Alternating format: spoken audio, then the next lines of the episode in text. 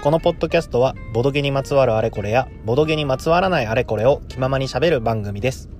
ということで、こんにちは。ユニのボードゲームポッドキャスト、略してユニポドの中藤です。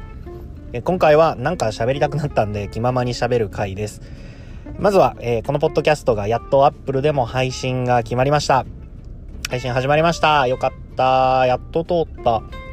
なんか1週間ぐらいかかりましたね。で、アップル純正のあの、ポッドキャストのアプリとか、あの、 Spotify が、まあ、ポッドキャスト聞いてる人では利用者が多いんかなと思ってたんで、これで両方でね、あの、聞いていただくことができるようになりました。ぜひ、あの、聞いてるよとか、こんなこと喋れよなんて、あの、リプライとかをね、いただけると、あの、とても嬉しいです。お待ちしてます。で、そんでもって、えっと、今現在ですね、この喋ってる内容に、うんと、字幕をつけて、で、YouTube にアップしようと、ちょっといろいろと画策しております。まあ、年には年をっていうことで、あの、BGM をね、あの、アンカーっていうアプリで僕、ポッドキャスト撮ってるんですけど、アンカーの音源を使わせていただいてるのもあるので、まあ、YouTube に上げる際には、この BGM とかをね、こう、フリー素材で出してくださってる方の分とかに差し替えるかなと思ってるんですけども、まあ、来年の1月ぐらいかな、1月中には、ま、試しとして1本上げられるんじゃないかなと思ってます。まあ、手当たり次第ね、いろいろやっちゃってる感が強いかとは思うんですけども、まあまあ、まずはね、いろいろやってみて、そこから考えていければなーって感じです。まあまあ、その辺は置いといて、まあ、とりあえずボードゲームのね、話もしましょう。うんと、じゃあ今日は、えっ、と、エイジ・オブ・タイラントの話をちょっとしようかな。あの先日ですね、あの、普段僕が遊びに行かせていただいてる旭川の37さん、37っていうところで、えークリスマスイブイブパーティーっていうのに参加してきたんですけども、まあ実際に日時で言うとあの、イブイブですらないんですけど、まあクリスマス前の土曜日、日曜日かな？土曜日かな？のパーティーに参加してきたんですけども、えっ、と、そこで、あの、ようやくゲームマーケット終わって約一月経ったんですけど、ようやくエイジオブタイラントを遊べたので、その話をちょっとしようかな。えー、まずですね、エイジオブタイラントは、えーサザンクロスゲームズさんから2019年の、えーゲームマーケット秋で、えー発表された新作ですね。プレイ人数が、え1人から4人。で、1人用のルールは多分、どこかで公開されてるんですよね、確か。あの、作られたということだったので、ちょっとまだ僕確認できてないんですけど、一応1人から4人で遊べるゲームです。えーキャッチコピーがね、すごく僕が刺さりまして、絶対に建築してやらないっていう、えーやつですね。まあ、ツイッターとかでも一時期ちょっと話題にはなったりしたので、あの、知ってる方はいるかと思うんですけども、まあ、どういったゲームかというと、いわゆるワーカープレイスメントですね。いわゆるワーカープレイスメントで、ワーカーを基本的に3人手元にいるんですけど、アクションスペースに置いて、そこに書いてあるアクションを行うと。で、それで資源を獲得して、えー、まあ、ノルマを課せられてるんですけど、そのノルマを課せられた建物を建てていく。っていうような、えーテーマになってます。ただ、このゲームがすごく面白いのが、えーフレーバーとして、その建物を建てろって命じてきてるのが、まあ、愚王、愚かな王様なんですよね。愚かな王様から建物を建てろって命令が下るんですけど、自分は、まあ、良き、なんて言うんだろうな、良き家臣、部下でありながらも、こう、国の民のことも考えたいと。なので、王様から命じられているから建物は建てなきゃならないんだけども、民のことを考えると、それって本当に必要なのっていう建物ばっかり。もう、まあ、そもそもあの、愚王はね、あの、愚かな王はあの必要のない建物を建てろ建てろって命じてくるので、歴史的に見ても。それを果たして本当に建てるべきなのかと悩みながらも、まあ、建てろと言われたので建てると。ただ、建ててしまうと、民にとっては良くないので、あれやこれやと言い訳をしながら、いや、ちょっと今資源が足りなくて、とか、あの、いや、ちょっと、これも必要かなと思いまして、みたいなことを言いながら、先送り先送りにしながら、なんとか建物を先送りにしながら、えーただ王様には、こう見限られないように、首をはねられないようにしながら、こう、資源を得て建物を建てていくっていうようなゲームです。実際に行うのは、6ラウンド行って、6ラウンド終了したら終わりなんですけど、で、ワーカープレイスメントって、まあ、拡大再生産なので、最初結構しんどいんですよね、自利品で。こう、うまく回るようになってくると、かなり楽になる。っていう仕組みで、どうやらこれを作られた作者さんは、その後半、うまく回り始めてから、こう、ちょっと、ノーストレスで遊べてしまうっていうところをどうにか面白くできないかなみたいなのがあったのかなかったのかはちょっとわからないですけどなんかあったみたいな感じで後半も悩めるワーカープレイスメントっていうことでこういったテーマになったそうです。でですねまあテーマもまあもちろん面白くて要はもう真逆なんですよね普通にやるワーカープレイスメントと真逆で資源集めたくないしワーカーなんて増えてくれると困るしで建物も建てたくないわけですよ。ただしえっ、ー、とそれを無理にしてるんですね。システム上無理にしてて、なんでかっていうと、ワーカープレイスメントなんで、後半に行けば行くほどアクションが強化されて、もうどんどん資源が入ってくるわけですよ。もうどんどん勝手に集まってくるし、どんどん建物が立ちそうになるわけですよ。っていうのが、すごくね、面白くて、ね、まあどういう風にそれがなってるのかっていうと、例えばもう、まず持ってアクションがめちゃくちゃ強いんですよね。アクションがそもそも強くて、で、6ラウンドあって、2枚ずつこう、縦に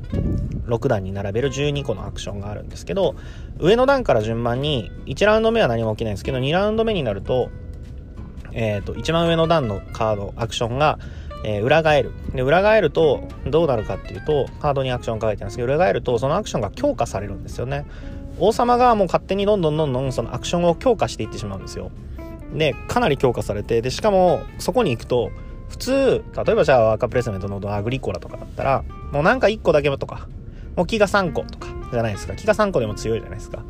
あの、このエイジオブタイラントだとそこに入ると4つぐらい資源もらえるんですよね。そんなにいただけるなんてありがたいと思うんですけど、えっ、ー、と、資源があると、自分がアクションを行った後に手元にその資源があると基本的に自動的に建物が建っちゃうんですよね。建物を建てるっていうアクションをしなくても、資源があるならば自動的に建物が建っちゃうんですよ。で、建物は建てたくないんですよ。なので、え資源をいっぱい取ってしまうと、建物が、え思わず建ってしまうと。だから、できる限り資源の少ないところに行きたいんだけど、アクションがどんどん強化されていくんで、そうもいかない。で、えっ、ー、と、さらに厄介なのが、同じ資源を5つ持っていると、えー、勝手にオールマイティに変換させられちゃうんですよね。で、5枚持ってると、そのうちの4枚がオールマイティである食料っていうに変換されて、で、なぜか 1, 1個残るんですよ。例えば石が5枚あったら、石4枚が食料に変換されて、石1個残るんですよ。なので、あの、石と、石と木みたいなのが必要な建物があった場合、あ、石しか今持ってないから木取らなきゃ大丈夫だわと思ってたら、石が5枚揃ってしまうことで、急に石と木が揃うんですね。石と食料というオールマイティが1個できるんで、石と木が揃っちゃったことになって、建物が建っちゃうんですよ。みたいなことがあって、もうとにかくとにかくこう、普通だったらプラスの方向なんですけど、とにかくすごくインフレを起こしてて、もう、建、建物を建てたくないのに、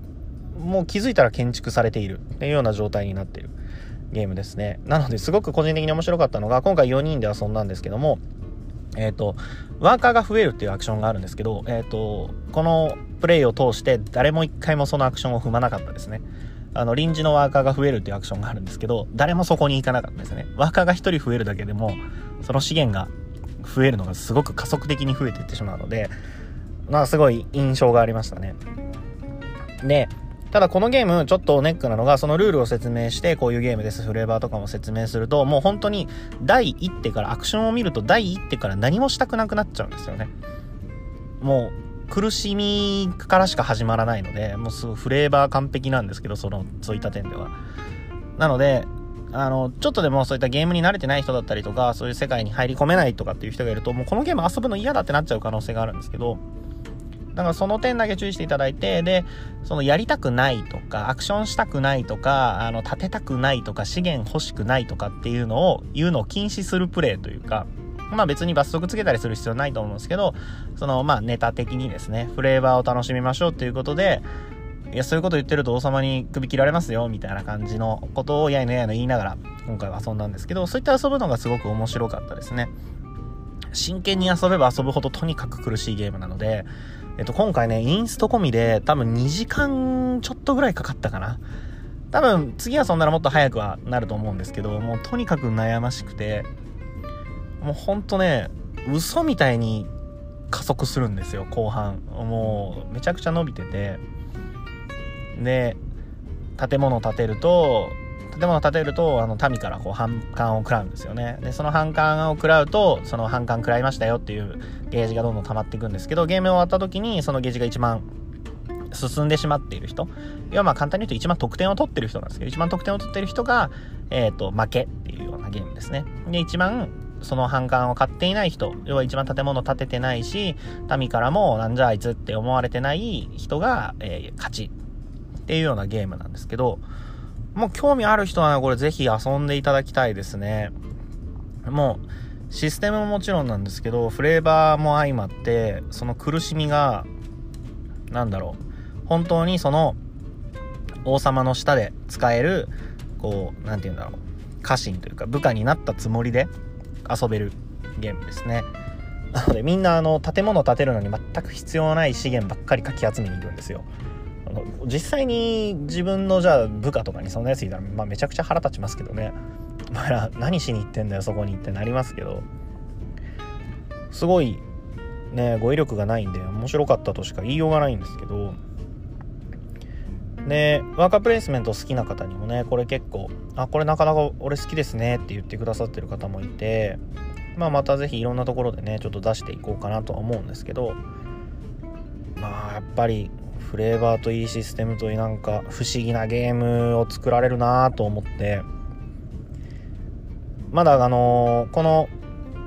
サークルさん、サザンクロスゲームズさん、あの今回のゲームマーケットで、えーと、商業リメイクされた薬草一ついかがですかっていうのと、で、あと、エイジ・オブ・リバイブっていう少し古めの作品なんですけど、それも買わせていただいてるので、薬草一ついかがですかも遊んでるんですけど、エイジ・オブ・リバイブはね、まだちょっと遊んでなくて、面白いですよっていう評判なので、かなり楽しみにしてます。今のところ、あの、薬草一ついかがですか？もうエイジ・オブ・タイラントもかなり面白かったので自分の好きなようなゲームだったのでエイジ・オブ・リバイブもきっと面白いだろうなと、まあ、勝手に期待しています。そうだなこれソロソロプレイのルール気になるな。ちょっと帰ったら調べておこう。どこかから入手できるという話なので。ですね。いやどうやったらこんなルールを考えられるのかがすごいな。ゲーム作られる人ほんとすごいなと思います。はい。まあ本当あの何も考えずになんかとりあえず喋りたかったんで始めてしまったんでこのこの辺にしときます。時間的にもねだいたい1回15分ぐらいで終わらせたいんですけどね。前回も前々回も20分超えちゃって長くなってしまってるんで。今回はサクッとこんなところにしておこうかなと思います。えー、すいません、取り留めもない話でしたが、えー、最後までお聴きいただいてありがとうございます。